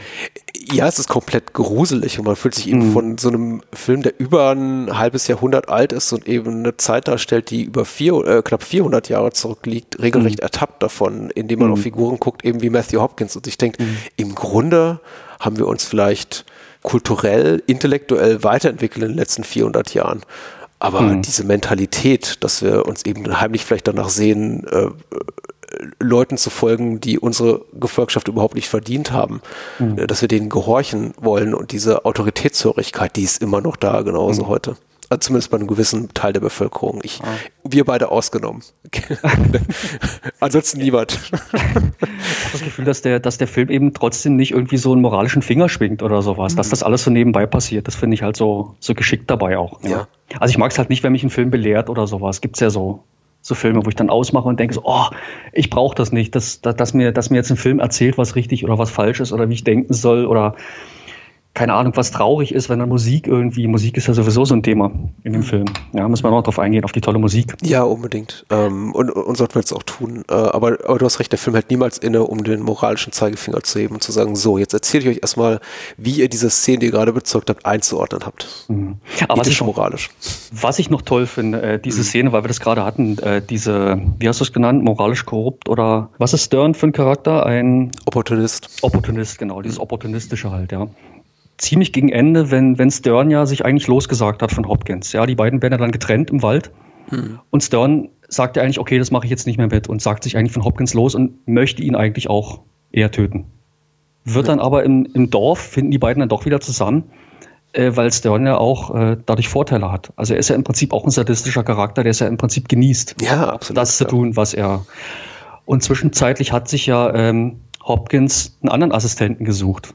Mhm ein Dorfbewohner, der eben total glücklich ist, dass er ihm helfen darf, ihm assistieren darf, der das als Ehre auffasst. Der ist ja dann auf der, auf der Szene beim Marktplatz, ist er dann mit dabei. Hm. Dieser, weiß ich nicht, dieser namenlose Dorfbewohner. Ja, richtig. Hm. Mhm. Sowieso interessant, wie sich ja die ganze Dynamik des Films so komplett umkehrt. Äh, als, äh, es gibt irgendwann so eine Zensur, quasi nach dieser ganzen Episode, äh, die endet mit dem, sagen wir mal, dramaturgischen Höhepunkt der, dieser hm. Ertränkung mhm. der, der beiden angeblichen Hexen und des, des Onkels von Sarah und der, der sagen wir improvisierten heidnischen Hochzeit. toll, oder? Wo, wo er das Schwert so hoch hält und dann fährt die ja. Kamera so hoch. Ganz und dann toll. wandeln sich im Grunde die ganzen äh, Kräfteverhältnisse so um. Also nicht umwandeln, das ist der falsche Ausdruck. Das hieß ja, plötzlich hat Richard die Oberhand und mhm. äh, Hopkins ist der ge Gejagte. Mhm. Aber es, äh, ich möchte sagen, es sortiert nochmal so die Karten neu. Denn plötzlich sind eben äh, Stern und Hopkins getrennt und Hopkins, möchte ich sagen, auf der Flucht, aber zumindest sich das bewusst, dass er eben von Richard verfolgt wird. Richard reitet nach Oxley und da kommt eben dieser tolle Paul Ferris Score, der schwillt dann auch so auf, der ist ganz toll. Mhm. Es ist, als ob der Film dann doch nochmal mit einer neuen, interessanten Perspektive aufwartet auf die Geschehnisse. Mhm. Ich wollte nur eigentlich versuchen, Paul Ferris Musik eher nochmal reinzubringen, weil ich finde die, die bei dem Ritt von Richard nach Oxley, wo er zu Beginn Hopkins vermutet, aber dann eben nur auf Stern trifft in dieser äh, Kneipe, äh, ganz beeindruckend. Da, mhm. Oh, toll, diese, diese, diese Pferderennszenen, nenne ich die jetzt mal. Ne? Mhm. Es sind ja, glaube ich, zwei solche leckeren Szenen drin. Das ist auch ganz toll gemacht. Ne? Wenn man sich mal überlegt, so ein vergleichsweise Low-Budget-Film eigentlich, und ich sage es nochmal, so ein Abschreibungsprodukt, äh, wo ja. wahrscheinlich niemand groß Hoffnung reingesetzt hat, okay, setzen wir Vincent Preis rein, dass wir das Ding irgendwie verkaufen können. Ja. Und äh, dann sieht er auch einfach auch, er sieht unglaublich toll aus, der Film, finde ich. Also gerade jetzt nochmal auf Blu-ray gesehen. Äh, Wahnsinn eigentlich. Wie, und wie das, wie das eben audiovisuell funktioniert, auch mit diesem ganz tollen, tollen Score. Der übrigens auf ein äh, englisches Volkslied oder so, ein, so eine Folklore ja. zurückgeht. Ach ja. Greensleeves heißt es. Also wenn man sich das mal anhört, kann man sich auf YouTube anhören. Das klingt wirklich sehr ähnlich. Und äh, der Paul Ferris, hat das dann eben äh, noch aufgewertet und eben also auch so verschieden variiert. Also so variantenreich ist der Score eigentlich gar nicht, aber mhm. Äh, eben mal mit Gitarre und dann eben auch mal mit breiten Streichern und so. Äh, wirklich ein ganz toller Score. Also das ist zum Beispiel auch einer von denen, den könnte ich mir locker ohne den Film anhören. Paul Ferris, der Komponist, haben ja auch ein äh, trauriges Ende. Ich glaube, er hat Suizid begangen, weil er an, an, an der Huntington-Krankheit erkrankt war, auch im relativ okay. jungen Alter von Anfang 50 oder 54 war er, glaube ich. Immerhin doppelt so alt wie Michael Reeves. Ja, doppelt so alt wie Michael Reeves. Äh, deswegen auch gleich meine Anschlussfrage, warum was eigentlich mit Michael Reeves passiert nach diesem Film. Er hat ja ein relativ kurzes Leben gehabt. Ja, leider, das weiß niemand so richtig. Also der Ian Ogilvy, Ogilvy, hm. sage ich den Namen auch falsch, äh, die, die, beiden waren wohl äh, wirklich schon sehr lange befreundet, so ziemlich leider seit der Kindheit. Also der Ogilvy, der war auch in jedem Film drin, also auch in den beiden Kurzfilmen, die er gemacht hat vor seinem ähm, Revenge of the Blood Beast. Ja. Hat er zwei Kurzfilme gemacht. Einer ist erhalten, Intrusion, ich weiß nicht, ob du den gesehen hast. Nein, leider nicht. Der ist stumm, geht auch nur zehn Minuten, der ist mit auf der Blu-ray drauf. Mhm. Äh, ist recht interessant, also so vom, vom Bildaufbau und äh, gewisse Dynamik drin ist wirklich interessant. Man muss ja bedenken, der Reese, der war da erst äh, 21, glaube ich, als er den gemacht hat. Ja, oder, Wahnsinn, oder 20 ja. oder so. Ja, ja. Und der zweite ist leider verloren, den er noch gemacht hat. Und selbst er als, als Jugendfreund äh, hat eben gesagt, also spätestens nach diesem Film hat er sich sehr zurückgezogen, mhm. hat angefangen zu trinken ähm, und er ist wohl gestorben dann an Schlaftabletten und Alkohol. Also es war sehr tragisch, hat eine Depression gehabt und weiß man nicht. Keine Ahnung. Also ich, ich schätze ihn sehr. Also ich glaube, er hätte noch eine, eine große Zukunft gehabt. Ja. Weil wenn man auch die Steigerung sieht von seinen drei Filmen, ja, der erste Film eben mit, äh, mit Barbara Steele übrigens drin. Mhm, mh. Revenge of the Blood Beast. Mhm. Ja, im, zweiten ist Boris Karloff, mhm. The Sorceress. Und im dritten ist äh, eben Vincent Price drin. Also wenn man schon mal äh, als junge Filmemacher, junger Filmemacher drei solche Namen äh, vorzuweisen hat ja. und so eine Steigerung in seinem Öwe drin hat, also ich glaube, da wäre noch einiges gekommen. Er hat auch seinen nächsten Film schon geplant gehabt. Äh, das wäre gewesen, ähm, Gordon Hessler hat den dann gemacht. Moment. Mhm, mhm. The Oblong Box. Ah, ja, der ist auch so der, der roten Maske. Der oh, den mag ich sehr gerne. Stimmt, ja, stimmt, stimmt, stimmt, stimmt. Mhm. Genau, ist, glaube ich, auch mit Vincent Price drin, oder? Mhm, ja. Ja. Auf jeden Fall, den sollte er als nächstes machen und äh, vor Beginn der Dreharbeiten kam es eben leider zu diesem Todesfall. Ja. Ja, sehr, sehr schade. Also, wie gesagt, ich hätte ihm noch viele, viele Filme gegönnt. Und ich glaube, da wäre noch einiges gekommen. Mhm. Gerade ja, so, vom, vom, für den englischen Film. Ja, klar, ja. nicht nur das. Ich meine, vor allem tut es einem natürlich erstmal menschlich leid und äh, für ihn natürlich. und für seine Familie, aber äh, du, du hast natürlich recht. Nein, es, es ist insofern schon, glaube ich, äh, bemerkenswert und deswegen auch absolut legitim, dass man sagt, äh, oh, was hätte der sonst noch machen können, weil er eben extrem jung war. Und es gibt ja erst, also was so sein, sein Lebensalter betrifft und die relativ hohe, sagen wir mal, künstlerische Qualität äh, seines relativ überschaubaren Werkes, ist das schon, ist das schon mhm. bemerkenswert. Es mhm. gibt wenige vergleichbare Fälle überhaupt in der Filmgeschichte, möchte ich behaupten, eines Regisseurs, der quasi schon so in, in so jungem Alter so formvollendet inszeniert hat wie, mhm.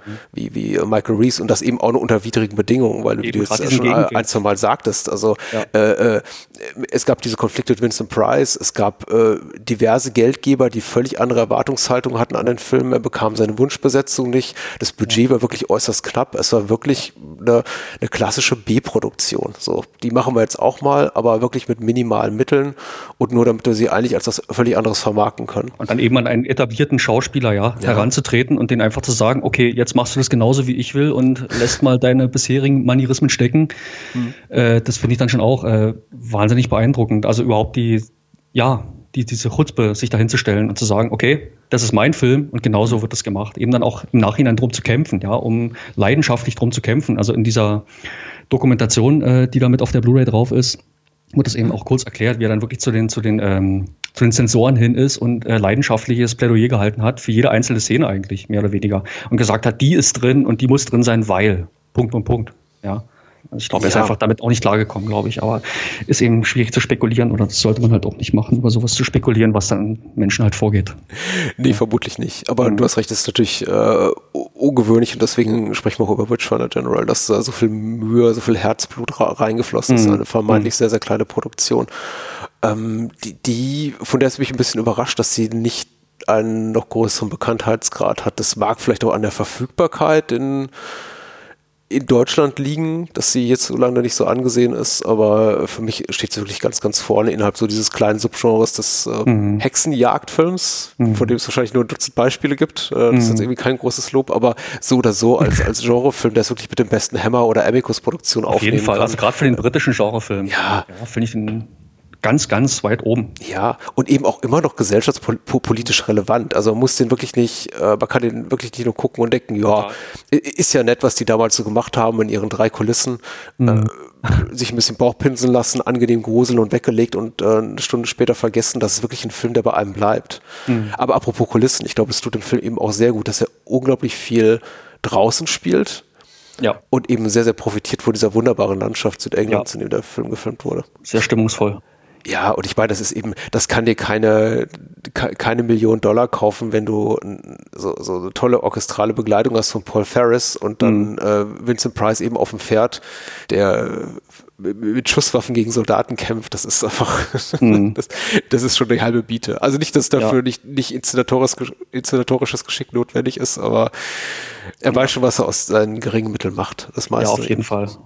Ja, haben wir, haben wir schon erwähnt, dass der Film auf einem Roman basiert. Den hast du wahrscheinlich nicht gelesen. Nee, habe ich auch nicht gelesen. Ich bin ja. ganz, ganz wenig vorgebildet. Du ja. bist hier die äh, Kompetenzknute. Die Konifere, ja. ja. Konifere, richtig. Ja. Äh, ja, auf einem Roman. Ich habe natürlich auch nicht gelesen, aber ich wollte es mhm. nur mal erwähnen das, das Drehbuch, Michael Reese hat auch immer das Drehbuch selber geschrieben, mhm. zusammen mit Tom Baker. Er hat den auch schon seit, seit Kindheitstagen kannte. Also ich glaube, er hat sich gerne mit Leuten umgeben, die er schon sehr lange kannte. Äh, ist es der, äh, ich verwechsel das so nicht, das ist der, der Dr. Who, Tom Baker, ne? Ich glaube auch, ja. Also ich habe auch ein bisschen gesucht äh, und ich glaube, ich bin dann auch bei, bei Dr. Who äh, rausgekommen. Ja, äh, aber, aber schwer bei dem Namen wie Tom Baker zu sagen, weil wahrscheinlich jetzt ähnlich wie äh, Christian Schmidt wahrscheinlich nicht der seltenste Name. Äh, wahrscheinlich, ja. Beides Vorname und Nachname. Ja. Ich kann es nicht verifizieren. And andere sollen das bitte tun. Bitte. Jeder fühlt sich aufgefordert jetzt. 80.000 Pfund sehe ich gerade. 80.000 Pfund, das ist echt wenig Geld. Ich meine, das ist heute noch viel weniger Geld, aber das war auch 1968 nicht viel Geld. Was der Film gekostet hat? Ja. 1,5 Millionen Dollar, 100.000 Pfund, circa 100.000 Pfund, genau. Circa 2 Millionen Dollar wären es heutzutage. Ja. Wenn man sich das überlegt. Das ist ungefähr ein Tatort. Nicht mal. Ja, okay, die Zeiten haben sich natürlich geändert. Ja, die, äh, das ganze Equipment ist teurer und äh, das, die Teams sind wahrscheinlich riesengroß. Also ich glaube nicht, dass sie, dass sie da 200 Leute am Set haben rumlaufen lassen. Mhm. Ähm, aber es ist trotzdem natürlich wahnsinnig günstig. Zumal man eben bedenkt, man hat einen Star drin. Also ich weiß nicht, wie viel Price davon bekommen hat.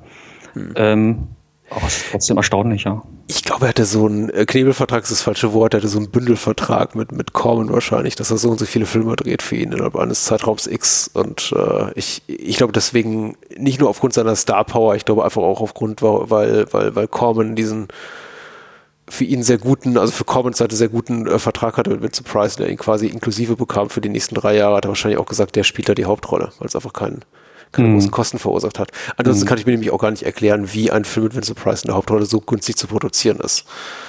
Und er wollte diesen aufstrebenden jungen Star äh, kennenlernen, von dem alle reden und er noch nie von ihm gehört hat. Ja. ja. hm, haben wir schon über die Unterschiede äh, zwischen der, der äh, englischen Fassung und der Nein, unbedingt. Gesprochen? Nein, bitte. Mein Gott, in dieser bitte. Exportfassung gibt es unglaublich skandalöse Nacktszenen. Oh, In, in, in, den Taver in der Taverne, beziehungsweise es gibt ja zwei verschiedene Tavernen. Und da sind die Frauen äh, obenrum unbekleidet. Mhm. Oh, Wie okay. skandalös. ja. Und das hat man extra, das hat äh, Reeves, soweit ich weiß, nicht selber gedreht, diese Szenen. Und man hat eben den Unterschied, äh, dass das Gedicht am Anfang und des Endes äh, rezitiert wird. Dieses äh, Edgar Allan Poe-Gedicht, was mit dem Film rein gar nichts zu tun hat. Keine Ahnung.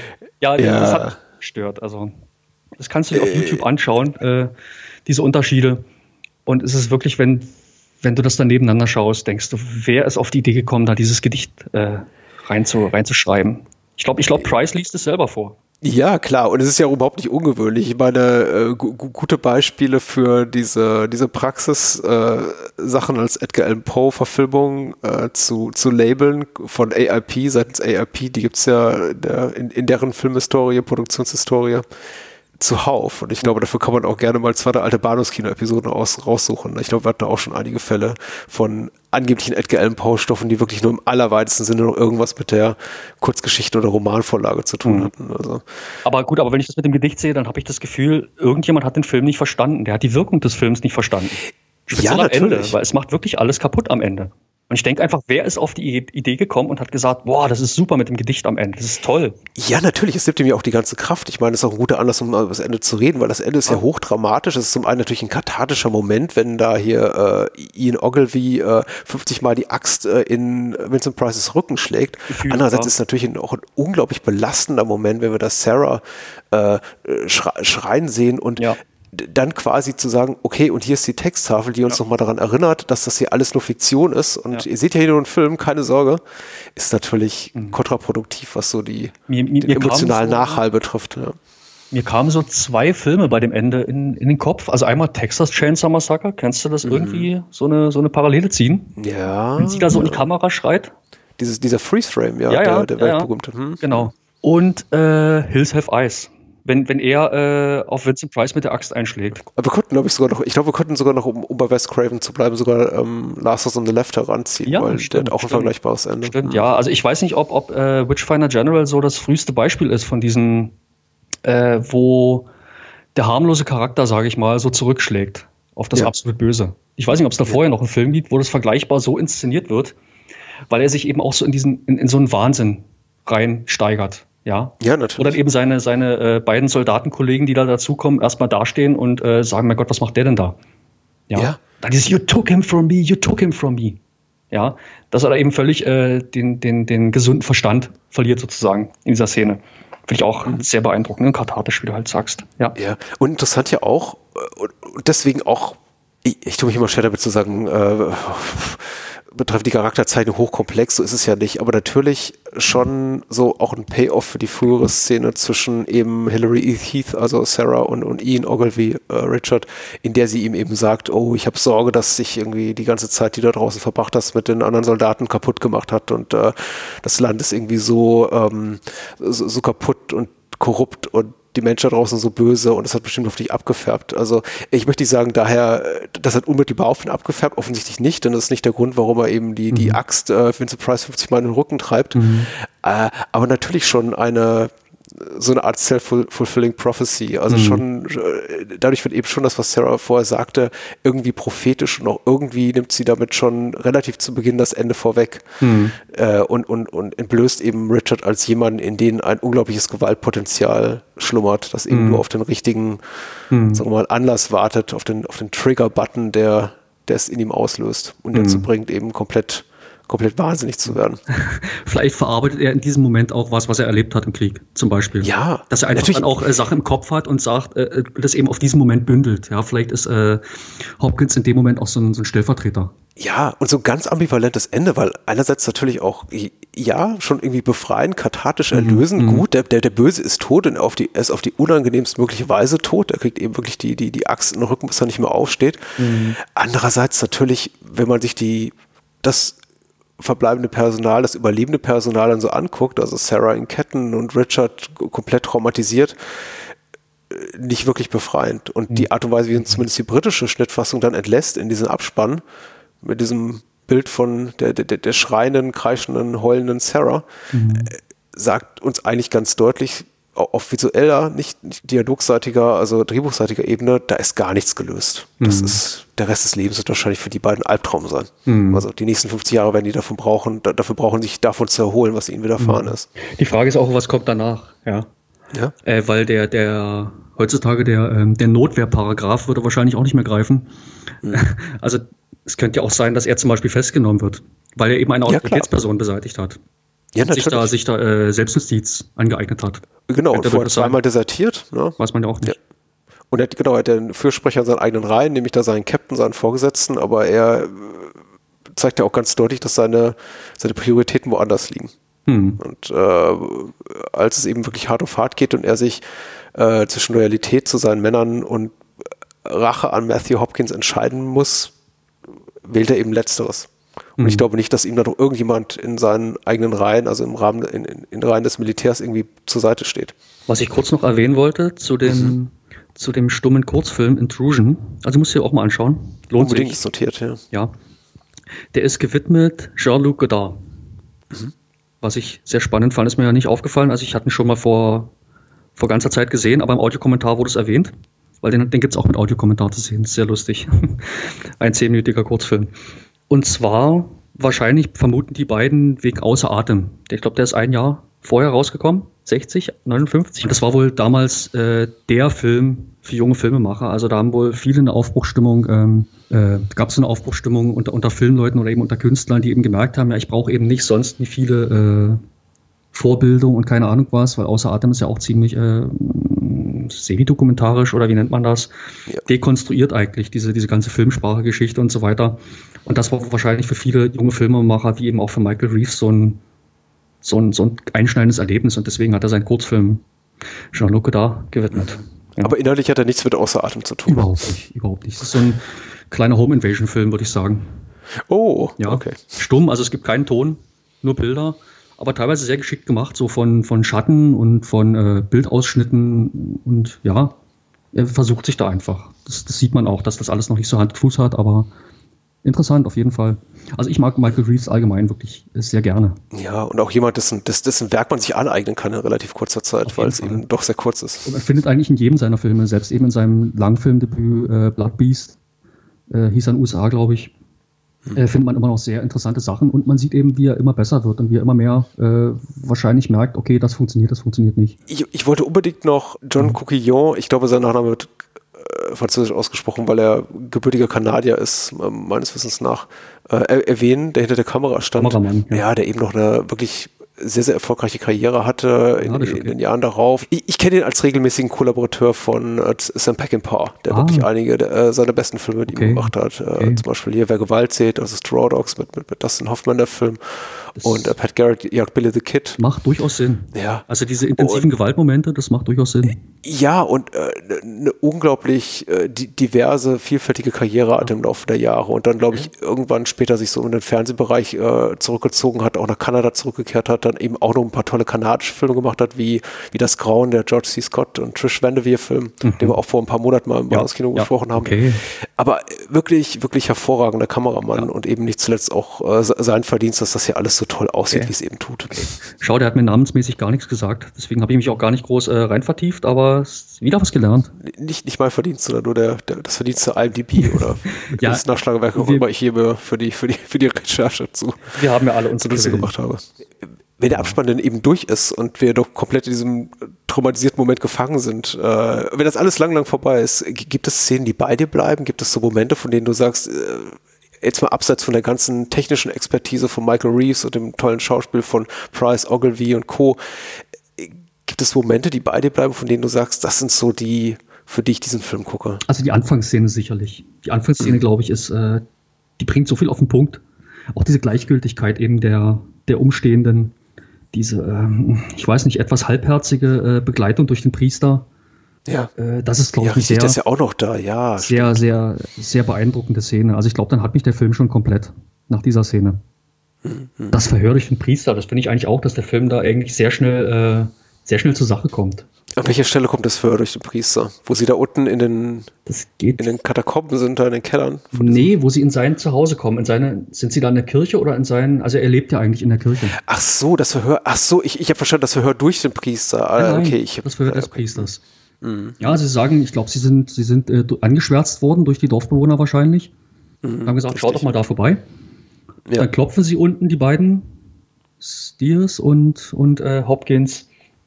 Und dann kommt es eben sehr schnell, ja, wir sind eben hier wegen, äh, wir haben gehört eben, äh, hier soll eine Hexe wohnen, ich weiß nicht mehr genau, wie der Wortlaut ist. Auf jeden Fall, ja. der, der, der Priester verteidigt sich ja dann, äh, das ist doch absurd, aber ich predige das Wort Gottes und so weiter und so fort. Und dann kriegt auch schon sein Umhang runtergerissen. Und dann werden diese Nadeln rausgeholt und er kriegt da diese Nadeln gestochen. Also er kommt wahnsinnig schnell zum, zum Punkt in dieser Szene.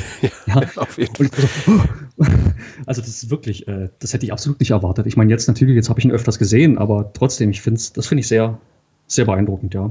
Ja, absolut. Also das ist auch ein Moment, der bei mir tatsächlich körperliches Unwohlsein auslöst, also- weil, weil natürlich auch dieses, ähm, dieser Schmerz von einer fast nadelfeinen Stichwaffe für Ja. uns alle nachvollziehbar ist. Wir können uns das alle wirklich vorstellen. Ja, ja. Also wenn ich in Filmen sehe, wie Menschen erschossen werden oder explodieren, denke ich mir oft, ja gut, das ähm, da fliegt er. Das habe ich ja schon, schon öfters festgestellt, habe es auch schon irgendwo gehört, dass es eigentlich viel, ähm, viel, viel beeindruckender ist, Sachen zu sehen, die man körperlich nachvollziehen kann. Ja, da braucht man dann nicht einen Horrorfilm Ja. gucken mit Zombies oder irgendwas, wo der Kopf weggeschossen wird oder irgendwas. Dann guckst du dir einfach einen Film an, wo eine Nadel unter den Fingernagel geschoben wird. Ja, da, Ja, natürlich. da, kreuzt das jeder, da kreuzt jeder die Beine oder, oder sagt, um Gottes Willen, Hilfe.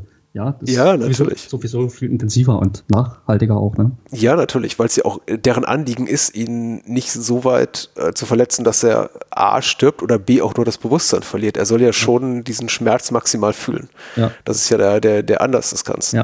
Und das macht eben auch das Unrecht, was hier äh, Hopkins und sein Gehilfe ausüben, auch so unerträglich, dass sie das eben nicht tun auf so eine cleane, ich möchte mal sagen, ja, im weitesten Sinne saubere Art und Weise. Also äh, zu sagen, indem sie sagen, was irgendwie, eine, ich möchte nicht sagen, dass es vertretbar wäre, aber vielleicht leichter erträglich wäre, wenn sie in, in so ein Dorf gehen und sagen, hier, Hexe 1, 2, 3, kommen wir nehmen die mit und die werden dann ersoffen oder hängt oder sonst irgendwas.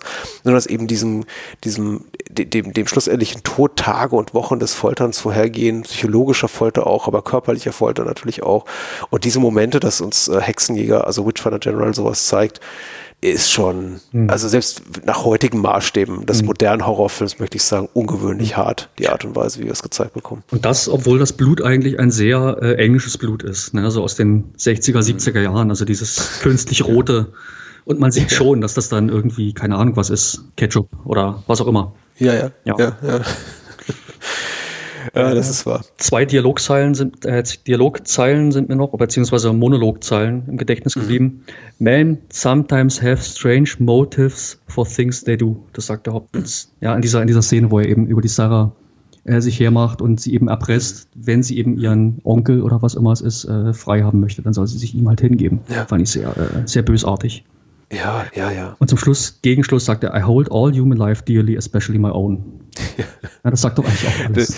Ja, und, und man, äh, ein, ein- Spruch, der natürlich unglaublich bitter wirkt in dem Kontext des Films, den wir gerade bezeugt haben, aber den man natürlich auch fast schon so als, äh, ja, durchaus amüsantes, geflügeltes Wort begreifen konnte.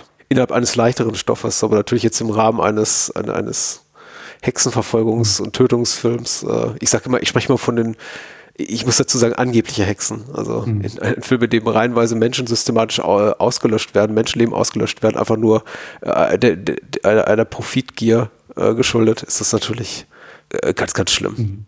Insofern natürlich doch irgendwie, also äh, das Ende irgendwie doch kathartisch, nicht was Hopkins Tod betrifft, äh, weil eben da direkt darauf dann das unmittelbare Trauma, was wir bezeugen von äh, Richard und Sarah folgt, aber zumindest Sterns Tod, wo er ab den Sporen von Richards Reitstiefel ins, ins Auge bekommt, mutmaßlich, wir sehen es nicht so richtig, aber man kann sich's denken.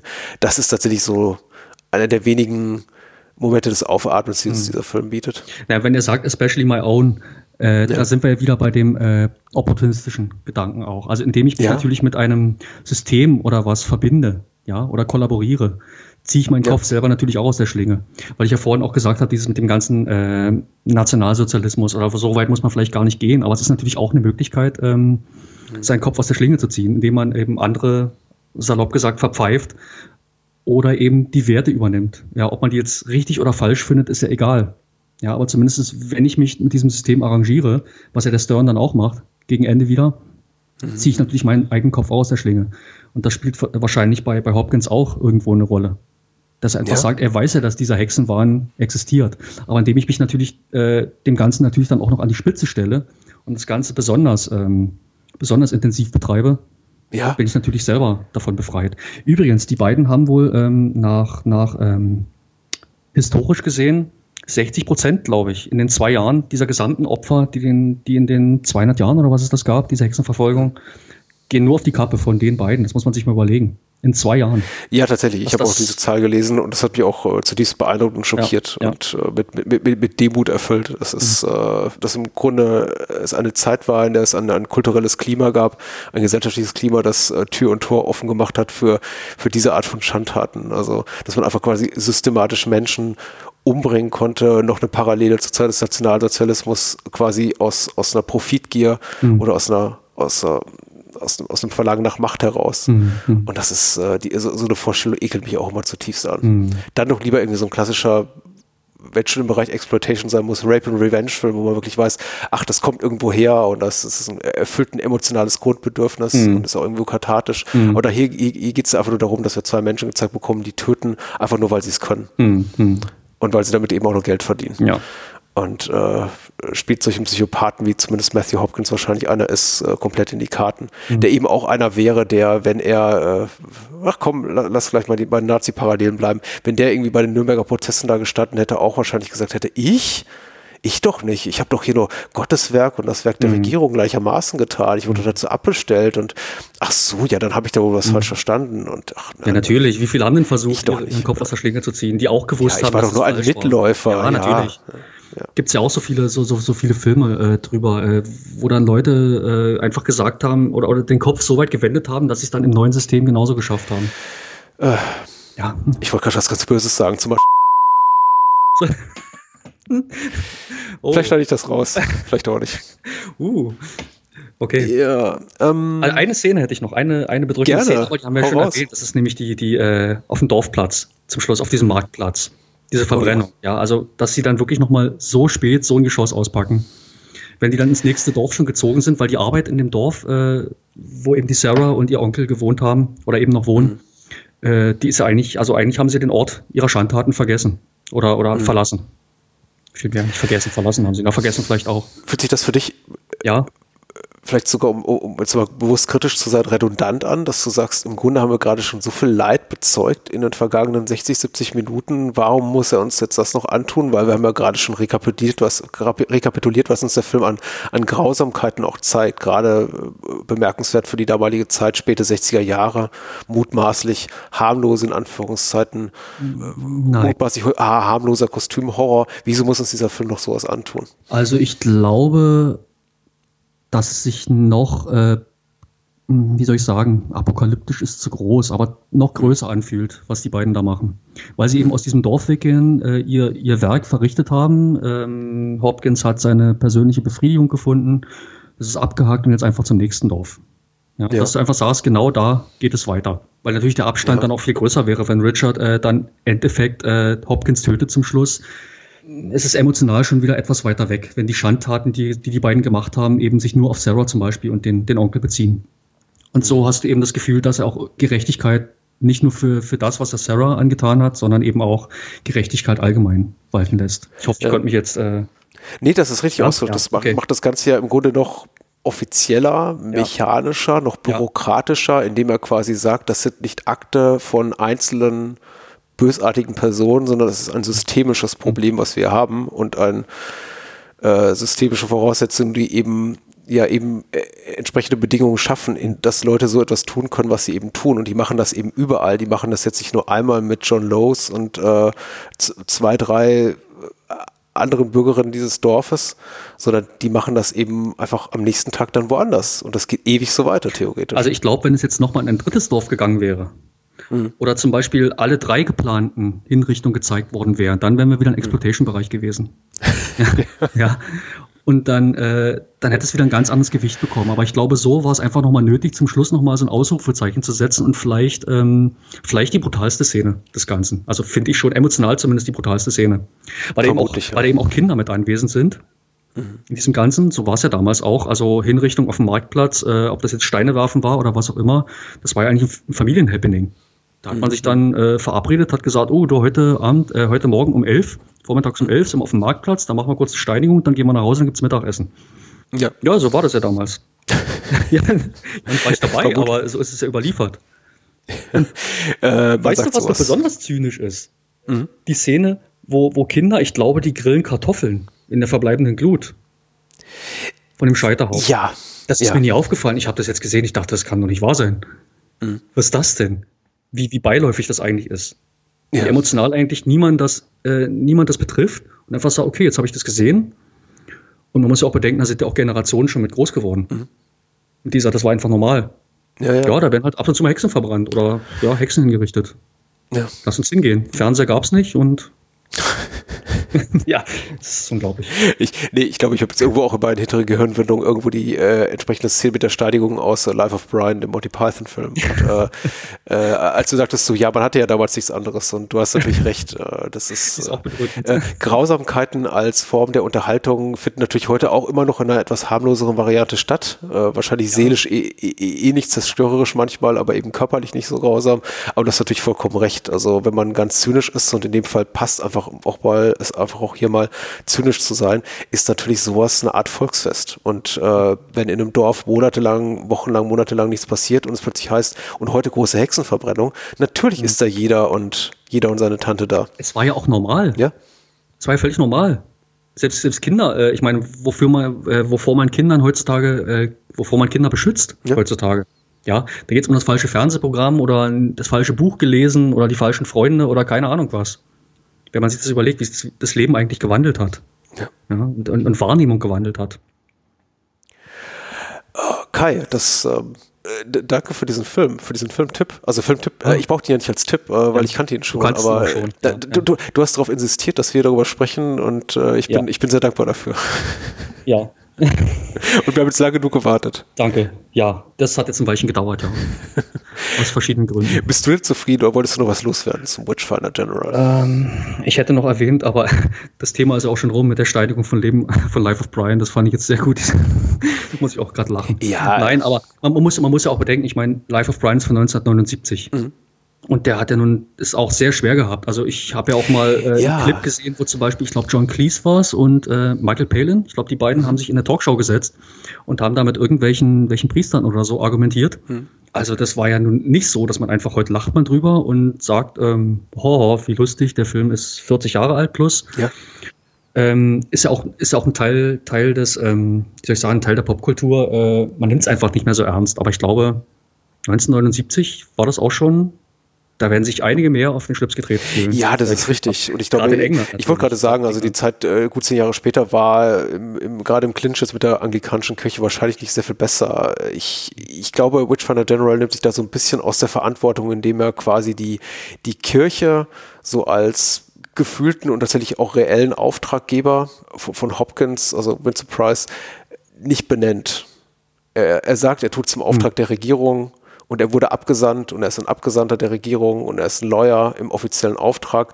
Aber ich glaube, dieses Element, dass äh, die Kirche hinter dem Ganzen steht, wird eben nicht so und ein, eine, eine verkrustete, überholte und natürlich auch völlig falsche Art äh, praktizierten Glaubens, dass das dahinter steht, wird so ein bisschen ausgeblendet. Und ich glaube, das ist auch, äh, wäre zu meiner Mutmaßung auch der Grund dafür, dass man dann eben bei Witchfinder General gesagt hat, okay, das kommt irgendwie durch die Zensur und ihr könnt das irgendwie so, und ich konnte das meinetwegen dann im Kino zeigen. Ich glaube, wenn da noch offizielle Abgesandte der christlichen Kirche irgendwo aufgetaucht wären an irgendeiner Stelle, hätten gesagt, richtig so, Hopkins, du, du äh, äh, übst Gottes Werk aus, du tust ein gutes, eine, eine gute Sache. Ich glaube, wir hätten den Film vor, vor den 80er Jahren niemals, zumindest nicht in, in Großbritannien im Kino gesehen. Wäre meine. Vermutung. Ja, ja, wahrscheinlich. Ist wahrscheinlich was dran, ja. Auch ein anstrengender Film, muss man sagen. Auf jeden Fall. Also Ich hoffe, das Gespräch war trotzdem ganz erbaulich und nicht zu anstrengend. ja, ich staune auch immer wieder, wie er, wie er mich äh, betrifft. Er trifft und betrifft. Und ja. äh, ich danke dir ganz herzlich, dass Gerne. du da warst. Gerne. Und äh, gibt es einen Blog, was du empfehlen kannst? Ich finde, man sollte auf jeden Fall auf deine wunderbaren Letterbox-Kritiken hinweisen. Oh, danke. Und daran werde ich, dahin werde ich auf jeden Fall auch verlinken, denn die sind äh, ungleich zu 99 Prozent dessen, was man da so liest, immer lesenswert und mit sehr viel Liebe zum Detail. Oh, vielen Dank.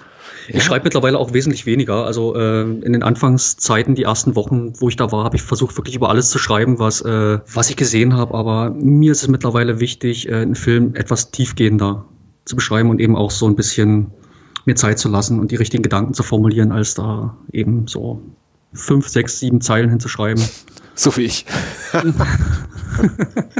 viele, viele, viele, viele, viele andere. Ich wäre auch viel ja. öfters gerne hier und würde über einen Film sprechen, kostet auch immer Zeit. Aber du kommst wieder. Ja, ich komme wieder, wahrscheinlich. Okay. Auch wieder mal irgendwann in einem halben Jahr, ein Jahr. Schauen wir mal. Ich lasse es wahrscheinlich nicht gelten. Äh, hört rein unsere früheren Gespräche zu Spurlos Verschwunden und zu Who Can Kill a Child, die beide auch toll sind, Filme toll. Gespräche müsst ihr entscheiden, liebe Hörerinnen und Hörer. Und äh, danke Kai, dass du da warst. Danke, ich danke dir, Patrick. Äh, wir hören uns bald wieder. Danke. Ciao. Bye, bye.